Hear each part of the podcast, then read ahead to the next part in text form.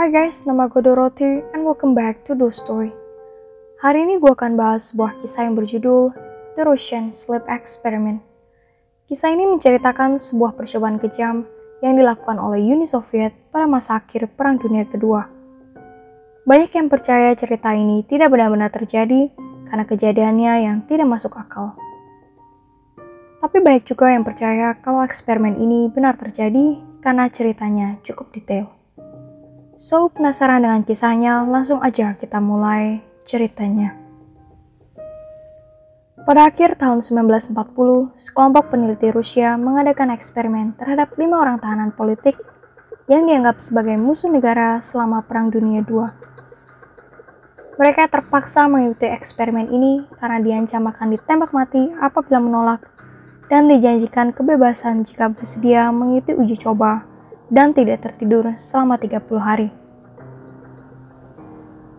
Percobaan ini pun dimaksudkan untuk membuat tentara perang Rusia berkekuatan super yang mampu terjaga sepanjang waktu tanpa harus tidur atau beristirahat.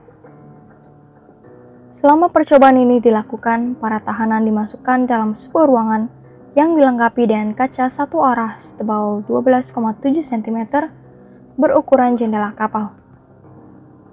Ruangan tersebut juga dilengkapi dengan sebuah mikrofon untuk berkomunikasi dengan peneliti yang berada di luar ruangan.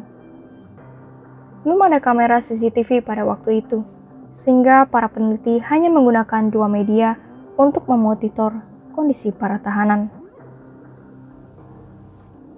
Dalam ruangan tersebut juga disediakan buku-buku, dipan tanpa kasur untuk berbaring, air keran dan toilet, serta persediaan makanan kaleng untuk satu bulan.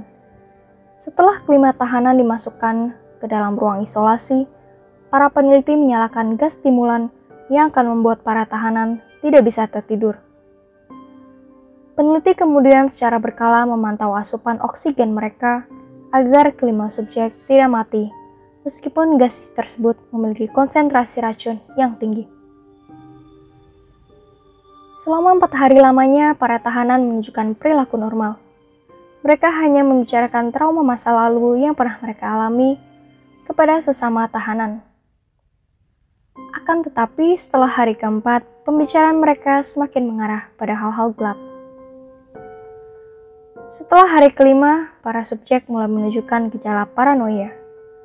Mereka berhenti berbicara satu sama lain dan mulai berbisik-bisik pada mikrofon dan jendela kaca.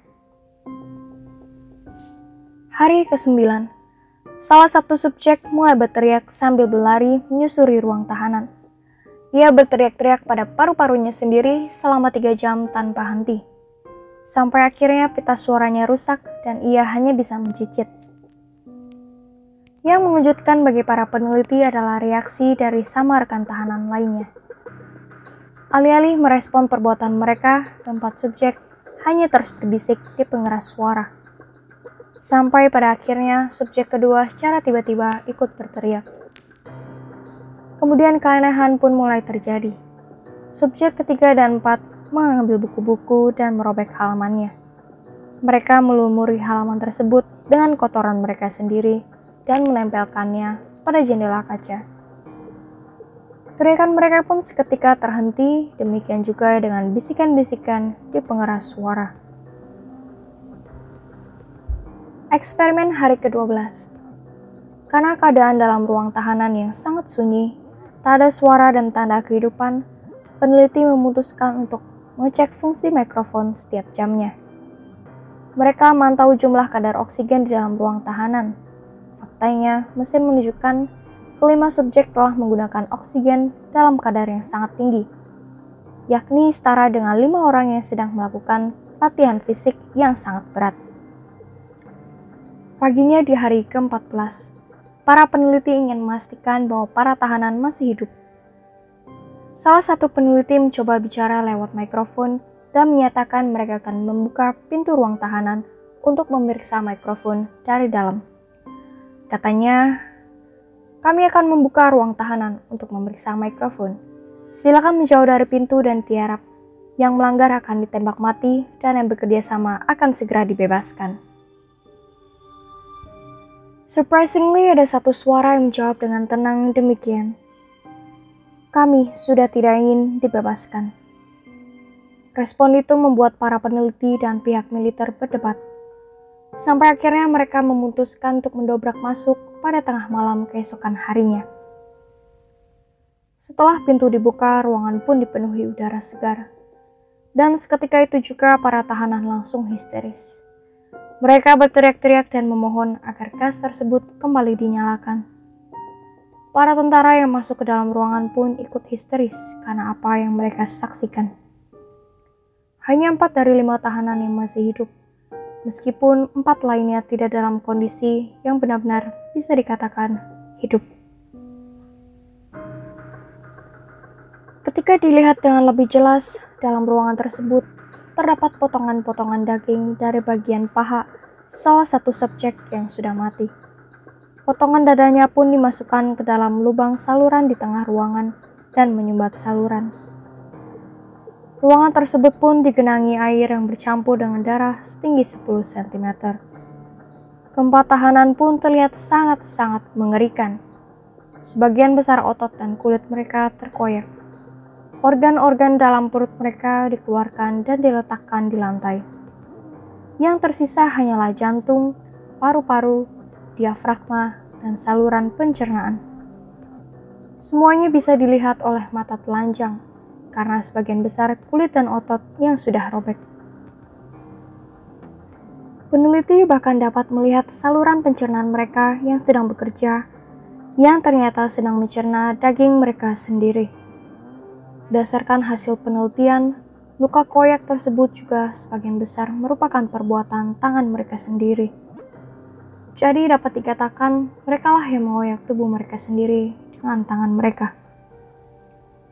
Setelah kejadian itu, tak ada satupun dari tentara Rusia tersebut yang mau ditugaskan untuk kembali ke dalam ruang tahanan dan menyingkirkan kelima subjek. Empat subjek yang tersisa pun menolak untuk meninggalkan ruang tahanan dan terus memohon agar gas kembali dinyalakan. Meski fisik mereka terluka parah, mereka mampu melawan tentara yang mencoba mengeluarkan mereka. Bahkan beberapa di antaranya sampai tewas karena luka parah. Singkat cerita, keempat subjek berhasil dipindahkan ke ruang medis untuk menjalankan perawatan. Salah satu subjek pun berhasil disuntik dengan morfin atau obat penenang. Namun gilanya morfin tersebut baru memberikan efek ketika medik menyuntikkan 10 kali dosis orang normal.